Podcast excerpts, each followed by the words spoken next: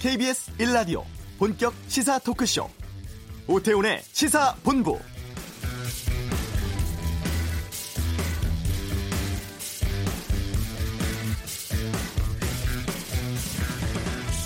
지난해 10월이었습니다. 우리 대법원의 일제 강제징용 배상 판결이 있었고 이에 반발한 일본은 7월 수출 규제 조치를 발표합니다. 이어서 한일 군사정보보호협정 종료됐고 또 잇단 영토 도발이 있었죠. 우리 국민들의 일본 제품 불매운동의 여행 자제, 또 일본 내에서는 혐한 분위기, 또 최근에 WTO 제소까지 한일 관계가 좋지 않은 상황인데요. 이런 가운데 이낙연 총리가 다음 주 일왕 즉위식 참석하기 위해서 일본 방문합니다. 그리고 이를 계기로 문재인 대통령, 아베 신조 일본 총리에게 친서를 보낼 거라는 보도가 나왔습니다. 이낙연 총리와 일본 언론과의 인터뷰에서 나온 이야기인데요. 문 대통령은 굳은 의지를 갖고 있다면서 두 정상의 재임 중에 관계 개선 가능하다고 생각한다고 밝혔습니다. 꽉 막힌 한일 두 나라 문제가 외교적인 해법을 찾을 수 있을지 다음 주가 무척 중요해 보입니다. 오태훈의 시사본부, 여기저기 들쭉날쭉 여론조사 발표가 혼란을 주기도 하는데요. 잠시 후 이슈에서 전문가 연결해 여론조사 어떻게 봐야 할지 살펴보겠습니다. 또 스포츠 소식 최동호의 관전 포인트에서 정리해드리겠습니다. 2부에는 와치독 준비되어 있고 또 시사본부 금요초대석 함께 하시겠습니다. KBS 라디오 오태훈의 시사본부 지금 시작합니다.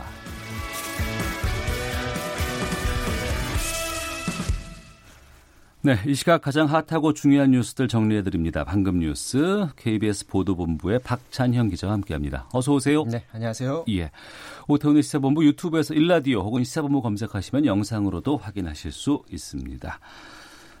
조국 전 법무부 장관의 부인 정경심 교수 사문서 위조 혐의로 기소가 됐고 이 재판이 오늘 시작됐다면서요. 네, 재판 절차가 시작된 겁니다. 그 동양대 총장 명의 표창장 위조 혐의죠. 오늘 근데 공판 준비 기일이기 때문에 정경심 교수는 출석하지 않았습니다. 네. 오늘 재판장에서 정 교수 측 변호인단하고 검찰하고 피고인 방어권 침해 여부를 놓고 설전을 벌였다고 하거든요. 그러니까 네. 정 교수 변호인이 공판 준비하려면 사건 기록을 봐야 되는데 검찰이 이 기록을 보여주질 않는다. 왜 안 보여주냐. 보여줘야 되는 거 아닌가요? 그렇죠. 그랬더니 검찰은 이 사건 자료를 주게 되면 사건 수사에 중대한 영향이 있다. 우리가 영향이 있다. 빨리 진행을 해서 이 재판이 지장이 없도록 하겠다라고 했는데 뭐 예측하신 대로 재판부는 열람 복사해줘야 된다. 그래서 2주 안에 보여주도록 하라 이렇게 주문을 했고요. 예. 다음 공판 준비 기일은 다음 달 15일입니다. 이번엔 사문서 위조건만 지금 재판이 진행되는 거고 네. 현재 검찰 수사가 마무리되질 않았죠. 그 사모펀드 수사권 관련해서 지금 정 교수를 한두 차례 더 불러 조사한다고 하고요. 그 결과 나오면 이제 영장 청구 여부를 검토한다고 합니다. 네. 국정감사 오늘은 경기도에 대한 국정감사가 있습니다. 뭐 경기도정 살펴봐야 되겠습니다만 이보다는 이재명 지사의 감사에 초점 맞춰져 있다고요? 네, 이재명 지사가 그 2심에서 당선 무효형 선고받았었죠. 예, 그렇습니다. 네. 그리고 또 이제 이국종 교수가 이재명 선처 탄원서를 내서 오늘 참고인으로 이국종 교수가 나온다고 하는데 그럼 네. 출석해서 무슨 얘기를 할까 뭐 이런 부분에 대해서 지금 언론이 지금 관심을 두고 있고요. 현재 상황에서는 오전에는 지금 이국종 교수가 출석을 안 한 것 같고요. 조국 전 법무부 장관 가족 수사 관련해서 또 여기서도 질의와 응답이 있었습니다. 안상수 한국당 의원이 조 장관을 향한 의혹 제기가 마녀 사냥에 가깝다라고 이재명 지사가 글을 썼던데 당시 네. 조 장관 관련 발언이 아직도 적절하다고 생각하느냐라고 국감장에서 물었고요. 이재명 지사는 나도 수없이 당했던 일인데 소위 검찰의 언론 플레이를 통해서 피의사실 공표 그리고 조롱하기 이런 부분이 너무 과하다. 중범죄자든 경범죄자든 헌법상 원칙을 지켜줘야 되는데 이거는 옳고 그름의 문제가 아니고 원칙에 관한 문제를 나는 얘기를 하는 거다. 네. 나나 내 가족이 당했기 때문에 동변상련으로 말한 것뿐이다 이렇게 말을 했는데 검찰 수사 문제 그리고 언론의 보도 행태의 문제를 우회적으로 얘기한 것으로 보여집니다. 네. 후임 법무부 장관에 누가 갈지 많은 관심이 쏠려 있습니다.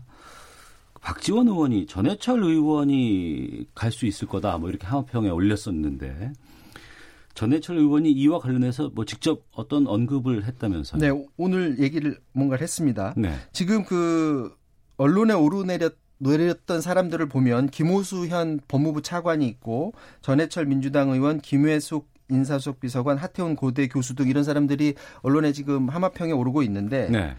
말씀하셨다시피 박지원 의원이 검찰개혁 드라이브를 강하게 밀어붙이려면 개혁 마인드를 갖춘 전해철 의원이 유리하다 이렇게 말을 했고 그 이후에 이제 언론사들이 전해철 의원을 많이 찾아갔었죠. 네네. 그때 당시에 기자들과 만난 자리에서는 나는 국회에 남아서 총선을 준비할 거다. 국회에 있기로 했고 당에서도 내 역할을 할 게 있다 이렇게 입장을 밝혔었는데 네. 청와대에서 그럼 제안이 있었냐라고 물었더니 그때 당시 뭐라 했냐면 노코멘트다라고 했거든요. 노코멘트라고 굳이 얘기했다라는 거는 제한이 있을 수 있다는 가능성을 열어뒀던 거죠. 그런데 네. 오늘 이제 결이 다른 얘기를 했습니다. 기자들하고 만나서 문재인 정부 성공을 위해서 필요한 일을 해야 한다는 이야기가 많이 있어서 고민 중이다라고 다른 말을 했습니다. 적어도 당 내에서든 청와대에서든 뭔가 전해철 의원이 역할을 해줘야 된다는 지금 계속 얘기를 하고 있다라는 얘기죠. 네. 이제 잘 알려져 있다시피 지금 전해철 의원이 이호철, 양정철과 함께 삼철로 불리죠. 최측근으로 불리는데 현재 상황에서 검찰개혁의 드라이브를 문재인 대통령으로서는 계속 밀어붙이길 원하는데 믿고 맡길 수 있는 사람을 아마 찾겠죠. 근데 만약에 부탁이 있었다면 아마 물리치기 힘든 상황이 아니었을까 그런 생각이 들고요.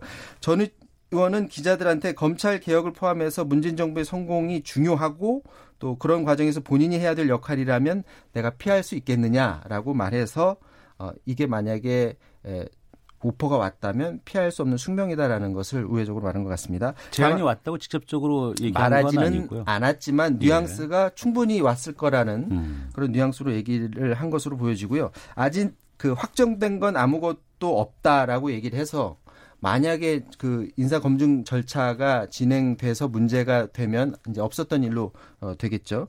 지금 또 전해철 의원이 11월에 해외 출장이 있었다고 하거든요. 근데 이것도 지금 취소된 상태라고 합니다. 지금 분명한 건 현재 가장 유력한 한 사람으로는 보여진다는 겁니다. 알겠습니다. MBN 방송이 검찰로부터 압수수색을 받고 있다.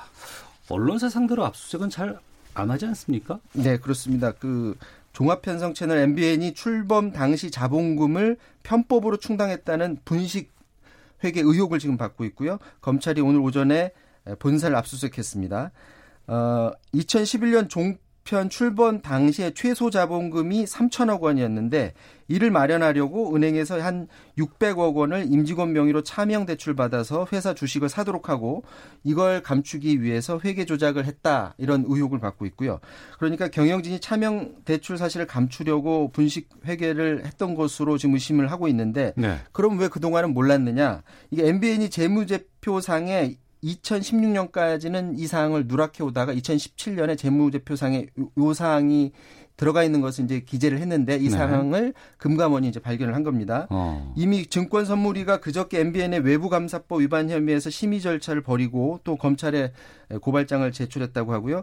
MBN은 사실 2017년 재승인 심사 시에도 조건부 재승인을 받았었거든요. 아, 조건부로 받았을 때 경험이 있어요? 가까스로 승인을 받았었는데 예. 요런 거는 잘 못 지키고 있으니까 잘 지켜라. 그래서 그게 지금 굉장히 턱걸이로 승인을 받았기 때문에 굉장히 불안한 다음 승인은 어떨까 굉장히 불안한 상황이었었는데 검찰 수사에서 혹시나 이게 회계 비리가 있다고 드러날 경우에는 내년 재허가에도 영향을 줄 가능성이 굉장히 높습니다. 알겠습니다. 자, 이 소식까지 듣도록 하겠습니다. 방금 뉴스 KBS 보도본부의 박찬영 기자와 함께했습니다. 고맙습니다.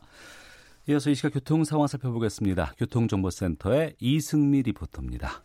네, 이 시각 교통 상황입니다. 현재 정체 원인 대부분이 작업과 사고입니다. 서울 양양고속도로 양양 방향인데요. 마곡터널을 앞두고 1차로에서 승용차 관련 사고가 나서 미사터널부터 속도가 안 나고 있습니다. 이후 화촌 6터널에서 내촌 2터널 구간에서는 2차로 막고 작업을 하는데요. 화촌 5터널에서 화촌 8터널 사이 여파받고 있고요. 영동고속도로 강릉 방향으로 원주 부근과 새마을 부근에서 3, 4km 구간 작업 여파로 밀리고 있습니다. 있습니다.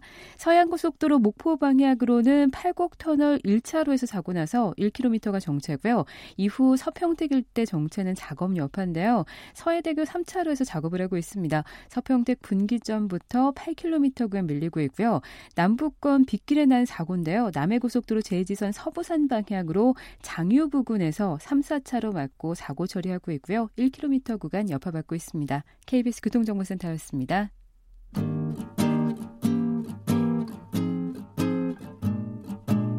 KBS 1라디오 오태훈의 시사본부, 여러분의 참여로 더욱 풍성해집니다. 방송에 참여하고 싶으신 분은 문자 샵 9730번으로 의견 보내주세요. 짧은 문자는 50원, 긴 문자는 100원의 정보 이용료가 붙습니다. 애플리케이션 콩과 마이케이는 무료고요. 시사본부는 팟캐스트와 콩, KBS 홈페이지를 통해 언제나 다시 들으실 수 있습니다. 많은 참여 부탁드려요.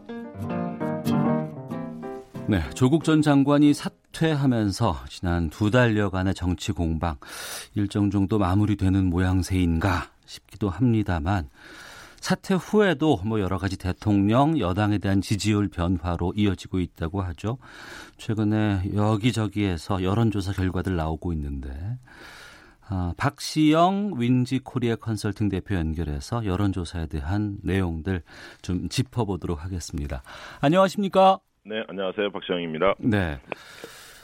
조국 장관 사퇴 후에 대통령 국정수행 지지도, 또 여당 지지도가 상승했다, 이런 여론조사 결과가 나왔고, 또 오늘 오전에는 또 다른 결과가 또 있다고 하는데, 예, 좀 정리해서 좀 말씀해 주시죠. 예. 일단 먼저 리얼미터 조사를 좀 소개해 드려야 할 것 같은데요. 네. 리얼미터 조사에서는 대통령 국정 지지도가 지난주 대비 4.1%포인트 올라서 긍정평가가 45.5%로 나왔고요. 네. 부정평가는 4.5%포인트 내린 51.6%였습니다. 그래서 긍정 부정 격차가 6.1%포인트로 많이 줄었다. 네. 이렇게 이제 조사가 됐고요. 그다음에 이제 대통령 지지도가 상승함에 따라서 여당인 민주당 지지도도 동반 상승한 것으로 조사됐는데요. 네. 민주당 지지도는 4.1%포인트가 상승해서 39.4%, 한국당 지지도는 0.4%포인트 내린 34%로 조사됐습니다. 그래서 어떤 층에서 주로 올랐는지 봤더니, 네, 주로 이제 중도층에서 올랐거든요. 5.7%포인트가 상승을 했는데, 이게 이제 중도층이라는 게 되게 그 조국 정국 이전만 해도 정권의 대체적으로 우호적이었는데, 네, 조국 정국 이후로 좀 비판적으로 바뀌기 시작했습니다. 왜냐하면 이제 특권층의 편법 이런 거에 대한 반감이 상당히 강한 층이고요. 예. 정치에 좀 관심이 적다 보니까 이들은 이제 주로 언론의 기사, 제목 이런 것들에 영향을 많이 받는데, 아무래도 이제 부정적 기사가 많으니까요. 네. 그런 어떤 비판적 입장을 좀 취한 것 같고요.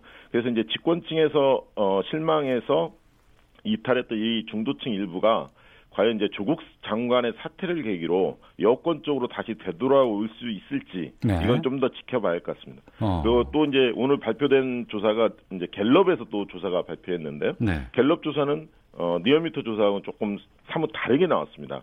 왜냐하면 리얼미터 조사는 계속 하향세가 이어지다가 상승을 했는데, 네, 갤럽 조사는 정반대로 9월 셋째 주 이후에는 1%포인트씩 계속 상승을 했었거든요. 그래서 43%까지 올라갔다가 오늘 조사 발표가 이루어졌는데, 네, 오늘 조사에서는 지지도가 39%로 4%포인트가 하락한 것으로 그렇게 나왔고요. 정당 지지도는 큰 차이가 없었습니다. 네, 그 두 조사의 개요를 좀 말씀해 주시면 좋을 것 같은데. 네, 개요를 말씀드리겠습니다.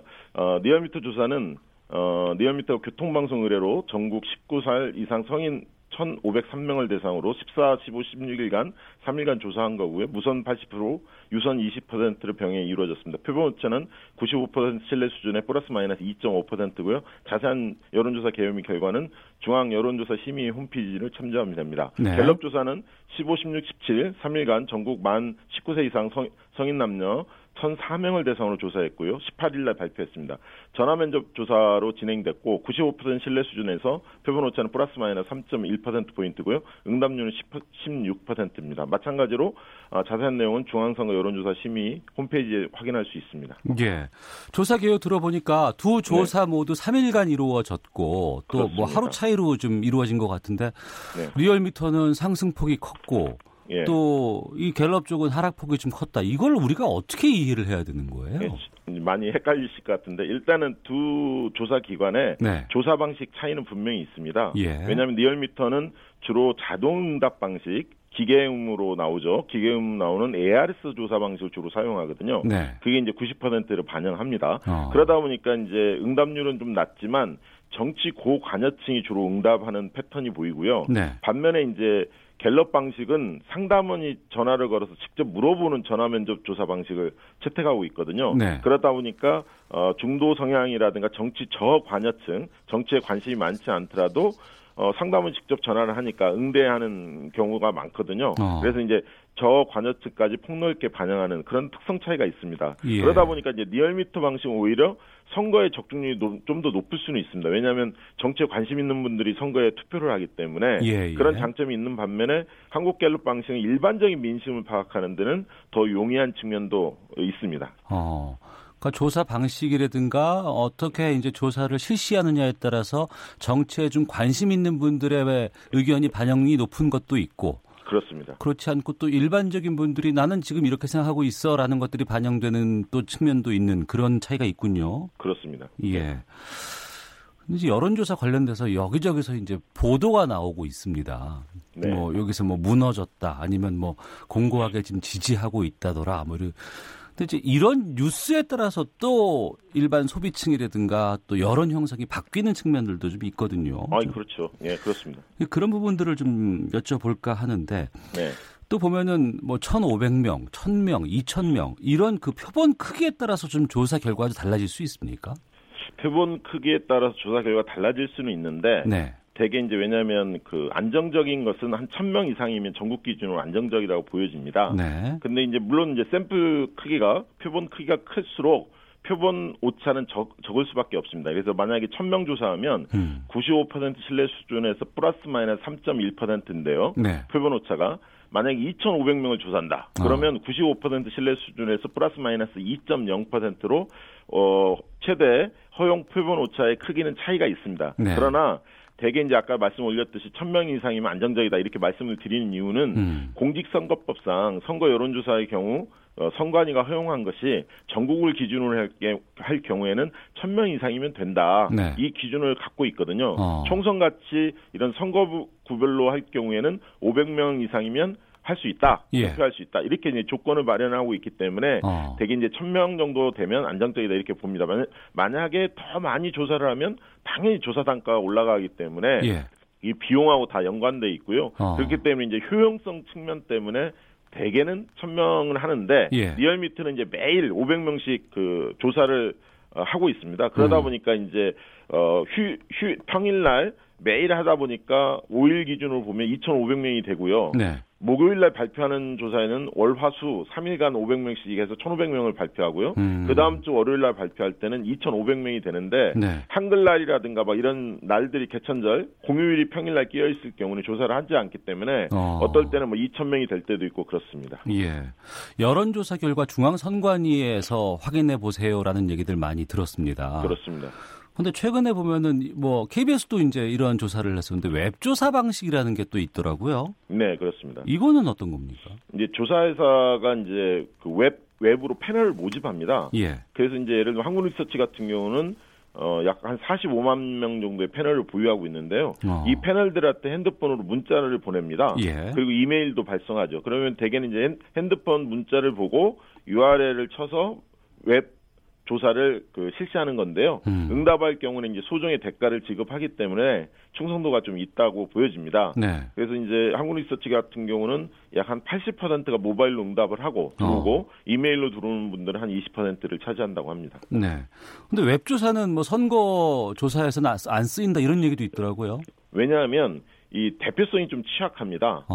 왜냐 그 민감한 선거조사의 경우에는 높은 대표성이 요구되지 않습니까? 네. 그러다 보니까 이제 보편화돼 있는 게 무작위 생성 전화번호 방식인 RDD 조사 방식이 사실 대표성이 높기는 합니다. 그래서 이제 주로는 그런 RDD 방식을 채택하고 있고요. 네. 왜냐하면 웹조사의 경우에는 패널에 참여하지 않는 사람을 포괄하지 못하는 구조적 한계는 분명히 갖고 있습니다. 그리고 주로 이제 고학력 위주, 네. 그다음에 이제 70대들의 대표성이 좀 취약하죠. 그러다 보니까 화이트 칼라들이 많이 표집이 되고 자영업자들이 응답을 잘 안 하는 경향이 있습니다. 패널이 많지가 않고요. 네. 그러나 이 선진국에서는 웹조사가 대세입니다. 그리고 선거조사도 웹조사로 적중하는 경우가 많고요. 네. 우리나라도 역시 이 웹조사가 확산되는 그런 어떤 흐름을 보이고 있고요. 왜냐하면 그 가설을 검증하는데 굉장히 용이합니다. 기획조사, 심층조사 이런 데 용이하기 때문에 특히 이제 설문문항도 뭐 30개 이상 여러 문항을 할 수 있기 때문에 그런 어떤 장점 또한 많다. 웹조사가. 예, 그렇습니다. 네. 그리고 여론조사 개요 보면 응답률이라는 거 나오지 않습니까? 네네. 지난해인가요? 그 바른미래당 오신환 원내대표가 응답률이 5% 안 되는 조사는 공표라든가 보도 금지하자 이런 법안 낸 적이 있습니다. 네네네. 응답률 5% 수치가 상당히 좀 많이 나오던데. 네네. 이게 어떤 의미가 있는 거예요? 보통 ARS 조사하면 5% 정도 나옵니다. 더 낮게 나오는 경우도 있고요. 예, 예. 전화 조사하면 대개 이제 10% 중반대 정도는 나옵니다. 아까 얘기했던 상담원 직접 전화하는 거하고 네. 기계음으로 하는 거하고 차이가 있죠. 예. 그러다 보니까 응답률 차이가 이제 나타나기 마련인데요. 응답률 5%라고 한다면 2만 명, 만약에 응답률 5%인데 1,000명 조사를 완료했다. 네. 이러면 무슨 의미냐면 2만 명한테 통화를 해서 조사 응답을 끝까지 완료한 사람이 1,000명에 달한다는 얘기입니다. 네. 그런 의미고요, 응답률은. 근데 이제 응답률을 가지고 발표를 못하게 통제하는 국가는 없습니다. 전 세계. 예. 그렇기 때문에 응답률 가지고 공표를 보도를 금지하자는 법안은 여론조사에 대한 이해가 좀 부족해서 그런 게 아닌가 싶고요. 다만 국민들이 이제 조사의 품질 차이로 좀 받아들일 필요는 있습니다. 응답률이 높을수록 네.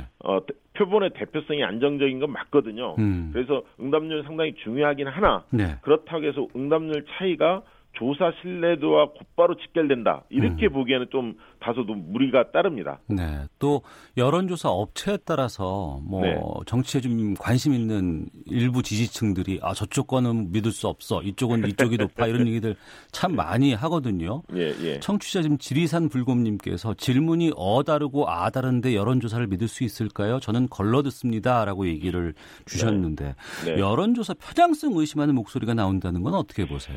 되게 이제 그 이야기의 기저에는 뭐가 깔려 있냐면 예. 본인이 지지하는 어떤 정당이나 정치 세력이 있지 않습니까? 네. 근데 이제 그게 높게 나오지 않을 때 뭐 정당 지지도나 뭐 대통령 지지도나 뭐 반대하는 층도 있고 지지하는 층들이 있지 않습니까? 네. 자신들이 좋아하는 어떤 정당이나 정치 세력한테 불리하게 나올 때 약간 이해가 안 된다 이렇게 이야기를 하는데 대개는 자기 주변 사람들의 인식만을 주로 생각하기 때문에 그렇습니다. 대개 네. 이제 정치도 그 나이 연령대에 비하면 다 특징이 있지 않습니까? 어르신들은 상대적으로 보수적이고 젊은 층들은 상대적으로 진보적이지 않습니까? 네. 그럼 자기 주변 사람들을 만나면 주로 만나니까요. 네. 그런 얘기가 과도하게 이게 많이 들리고 그렇기 때문에 여론조사 결과 내 주변의 이야기와 너무 다른데? 이렇게 생각을 가질 수가 있는 거죠. 네. 중립적인 조사 방식 같은 것들을 좀 표준화하면 어떨까라는 생각이 드는데 이 부분에서는 어떤 입장이세요? 예, 최근에 이제 논란이 많이 됐던 게 이제 대통령 지지도와 관련해 논란이 많이 됐었는데요. 예. 이게 이제 보기 문항이나 질문 순서에 영향을 좀 받습니다. 예. 그렇기 때문에 대통령 지지도 같은 경우에는 제일 앞에 묻는 게 정설입니다. 정당 지지도도 두 번째 정도로 물어야 하고 왜냐하면 앞에 지난번 이제 내일신문 조사가 논란이 많이 됐었는데요. 네. 앞쪽에 뭐 사회에 대한 굉장히 불만 있는 편향적인 뭐 이런 문항들이 굉장히 많으면 바이어스가 낍니다. 네, 뒷문항에. 네. 그렇기 때문에 제일 중요한 대통령 지지도나 정당 지지도 같은 경우에는 다른 문항의 영향을 받지 않도록 제일 앞에 묻는 게 맞고요. 네. 그렇게 하는 것을 보편적인데 내일신문 조사는 조금 특이하게 왜냐하면 대통령 지지도나 이런 걸 중요하게 보려고 한 게 아니라 네. 어떤 시민들의 어떤 정치 의식을 전반적으로 보려고 했기 때문에 뒤에 배치한 것 같습니다. 9번째로 배치했는데요. 그러다 네. 보니까 이제 보기 항목도 잘 모르겠다. 이거는 이제 특이하게 보기에 넣기 때문에 3점 척도에 있기 때문에 대통령 지지도가 더 낮게 나오는 중간 척도가 들어가기 때문에 이제 그런 어떤 경향성이 보였습니다. 네. 저희 방송에서도 뭐 여론조사 결과 같은 거 소개할 때 이제 조사 개요 같은 거 꼭 해야 된다고 이제 법으로 명시되어 있습니다. 네네네. 현재 그 여론조사들을 보면은 그 언론사에서 의뢰를 해서 네. 여론조사 업체가 하는 경우잖아요. 이 또 특히 정치 같은 경우에는 신뢰도라든가 영향력 같은 것들이 상당히 좀 의미가 있기 때문에 좀 이런 기관들에서 여러 가지 좀 중립적이고 가치를 창출할 수 있는 노력들 필요하다고 보는데 어떻게 그렇습니다. 생각하실지요? 맞습니다. 여러 노력들을 하고 있고요. 네. 실제로 지금 선관위에서 민감한 선거조사나 정당 지지도가 포함된 정치 현안 조사인 경우에는 사전 신고하도록 돼 있습니다. 네. 검토 문항을 검토합니다.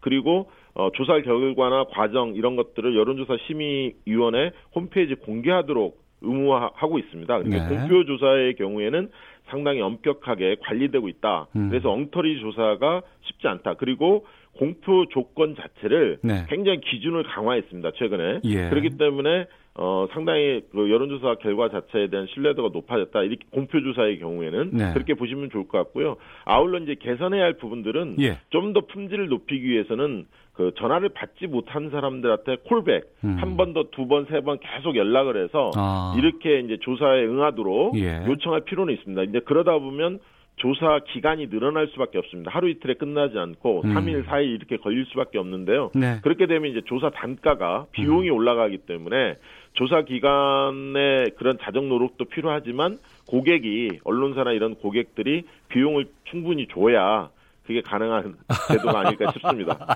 비용을 많이 투자하십시오. 예. 예, 오늘 말씀 여기까지 듣도록 하겠습니다. 고맙습니다. 네, 감사합니다. 예, 윈지 코리아 컨설팅 박시영 대표와 함께했습니다. 헤드라인 뉴스입니다. 국회 패스트트랙 충돌 사건을 수사하는 검찰이 국회 사무처 산하 국회 방송을 압수수색하고 있습니다. 청와대는 한일 관계를 대화로 풀자는 입장에 변함이 없다며 미래지향적 관계가 형성되길 바란다고 밝혔습니다. 그러면서 지금이 10월 중순인데 앞으로 어떤 정상회담이 있을지 계획하는 것들에 대해선 드릴 이야기가 없다고 말했습니다. 더불어민주당 이해찬 대표가 고위공직자범죄수사처는 자유한국당 중진 의원들도 오래전부터 설치하자고 주장하고 공약해왔다면서 이번 국회에서 반드시 공수처법을 처리하도록 하겠다고 말했습니다. 자유한국당 황교안 대표는 조국 사태 66일 동안 기본의 힘을 보고 느꼈다. 국민의 권리를 침해하면 언제든지 대통령과도 직접 싸울 수 있다는 적극적 주권자의 힘을 확인했다면서 이 나라를 정상으로 돌려놓기 위해 끝까지 투쟁하겠다고 말했습니다. 내일 예정된 자유한국당의 광화문 집회를 놓고 더불어민주당은 동원 집회라며 중단할 것을 촉구했고 한국당은 당원과 국민이 함께하는 집회라고 반박했습니다. 지금까지 헤드라인 뉴스 정원나였습니다.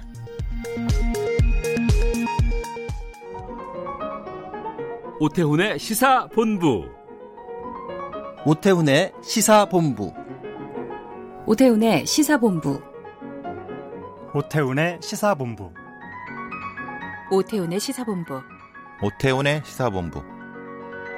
오태훈의 시사본부. 오태훈의 시사본부. 네, 저희 시사본부 고정 패널들께서 녹음을 해주신 것 들으셨습니다.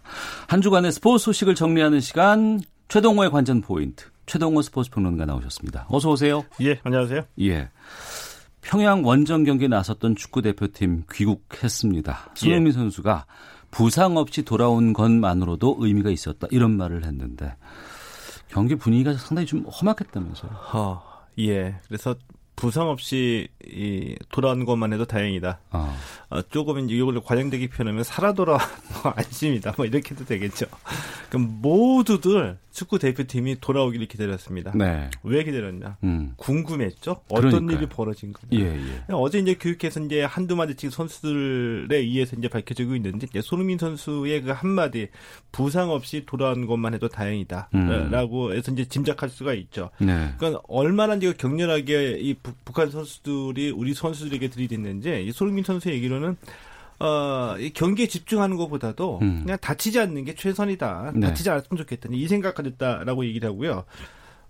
이 취재진이 경기 끝나는데 물어봤습니다. 경기 끝나면 선수들 격렬하게 몸싸움 하더라도 서로 어깨 두들겨주면서 유니폼 교환하잖아요. 물어보니까 뭐 글쎄. 그러니까 이 김문환 선수의 얘기를 들어보면 운동 경기가 아니라 우리를 적으로 생각하고 달려드는 것 같은 느낌이었다. 그러니까 이건 이 스포츠적으로 경기를 했다는 느낌이 아니기 때문에 아, 경기 끝나고 나서도 감정의 앙금이 남아 있었다라고 볼 수가 있죠. 네, 무관중 무중계 원정 경기였습니다. 예. 국방장관까지 뭐 무척 잘못됐다 이렇게까지 생각한다고 얘기를 하기도 했었는데 축구협회에서 어제 그 영상 상영회를 했다면서요? 예, 예, 대표팀이 이제 귀국을 할 때 이제 북한에서 전달받은 그 경기 영상을 담은 DVD를 받아가지고 왔거든요. 그러니까 KBS에서 그걸 중계를 이제 딜레이 중계라고 해서 녹화 중계를 하려고 했다가 영상 화질이 너무 좋지 않아서 아예 포기를 해버렸어요. 어제 이제 그 축구협회에서 출입 기자들을 상대로 해서 영상을 이제 풀타임으로 다 보여줬습니다. 보여줬는데 일단 화질이 좋지가 않았고요. 또 그 화면 비율이 우리가 과거에 그 브라운관 TV 시대 때 봤던 가로세로 4:3. 네, 지금은 16:9잖아요. 예. 때문에 이거 그대로 보여주게 되면은 이제 어색한 그 화면이 돼버리는 거죠. 그래서 이제 결국 이게 보여주지 못했는데요. 이 영상 속에서도 경기 시작하자마자 이 북한 선수들이 우리 선수들을 팔꿈치나 무릎 그리고 뭐 손 등으로 여러 차례 가격하는 이런 장면들이 나오게 되는데 이거 보니까 저도 이해가 갔어요. 왜 우리가 실력이 더 나은데도 0대0으로 비겼는지. 그러니까 일단은 경기 흐름이 너무 자주 끊기는 겁니다. 그러니까 흐름이, 파울도 많고. 예, 파울이 많으니까 심판이 휘슬 불어서 끊을 수밖에 없겠죠. 리듬을 우리 흐름을 살릴 수가 없어요. 그리고 너무 이제 과격하게 나와서 손흥민 선수가 얘기한 것처럼 안 다쳐야 되겠다 이런 생각이 들다 보니까 이 0대0 무승부에 그칠 수밖에 없었다. 이런 생각이 들기도 했죠. 네, 참 이해하기 힘든 상황이 펼쳐진 것이고 더군다나 이게 무슨 뭐 다른 것도 아니고 월드컵 서로 간에 오가는 예선 경기인데. 그리고 지난해 우리가 평창 동계올림픽 때 북한을 초청해서 환대하고 하면서 좀 뜨거운 마음은 뜨거운 감동을 느꼈잖아요. 그러니까 이번 월드컵 예선전에서도 스포츠이니까 우리가 좀 멋지게 한번 해보자는 기대감이 있었는데 그걸 그냥 보기 좋게 찬물을 끼얹은 거죠. 그런 가운데 정말 또 이해하기 힘든 게 축구는 이렇게 했으면서 북한이 역도 대회를 지금 개최를 하는데 여기에는 우리 선수들 뭐 70여 명을 초청을 했다고요? 예, 그렇습니다. 이거 정말 좀 이해하기 힘들죠. 이게 마치 조울증 환자처럼 좋았다, 기분이 상했다, 좋았다 이렇게 수시로 변하는 그런 느낌인데 자, 일단 그 내일부터 27일까지 평양 류경 정주영체육관에서 아시아 유스 주니어 역도 선수권 대회가 열리거든요. 아, 통일부가 확인해준 바로 북한이 우리 선수단 70명을 초청했다. 이렇게 밝혔습니다. 이 70명에는 이 선수 38명을 포함해서 이 코칭 스태프하고 이 협회 관계자 그리고 취재 기자까지 포함된 숫자거든요. 아니 축구는 얼마 전에 바로 이제 그 15일에 그 관중도 무관중이고 응원단도 오지 마라, 취재 기자들도 오지 마라 이렇게 해놓고서 역도는 70명을 또 초청한 겁니다. 그 왜 그럴까? 모두 이제 그 궁금하게 생각하고 있죠. 왜냐 하면은 간단하게 생각해보면 스포츠적으로만 생각해보면 아주 쉽습니다. 뭐냐면 북한은 보여주고 싶은 것만 보여주겠다 이거죠. 보여주기 싫은 건 싫다. 북한의 그 역도 성적이 꽤 잘 나오잖아요. 맞습니다. 그러니까 북한은 이제 역도에서는 우리가 자신 있고 우리가 잘하는 종목이니까 마음껏 홍보를 하겠다. 이제 이 뜻인데 얼마나 잘하길래 북한이 이렇게 역도에서 자신감을 표시할까 좀 살펴보니까 바로 지난달에 태국에서 세계 역도 선수권 대회가 열렸거든요. 그러니까 탑2입니다. 이 역도는 중국도 잘하는데 중국과 북한이 세계의 역도를 주름잡고 있다 이렇게 보시면 되는데 양대 산맥이에요, 거의. 얼마나 잘하냐? 금메달 7개를 따냈고요. 세계 선수권 대회에서요? 금메달 7개를 포함해서 메달이 무려 24개입니다. 자, 그런데 이 금메달 7개 중에 5개가 세계 신기록이에요. 아, 그래요? 엄청 잘하는 거죠. 우리가 이제 조금만 기억을 되돌려 보면 2012년에 북한이 오래간만에 올림픽에 등장했거든요. 런던 올림픽에서. 이때 런던 올림픽에서도 역도에서 금메달 3개를 가져간 적이 있습니다. 2014년 인천아시안게임에서 금메달을 따냈던 북한의 엄윤철 선수. 유명한 말을 했죠. 무슨 말을 했냐면은 계란으로 바위를 깰 수는 없는데 네.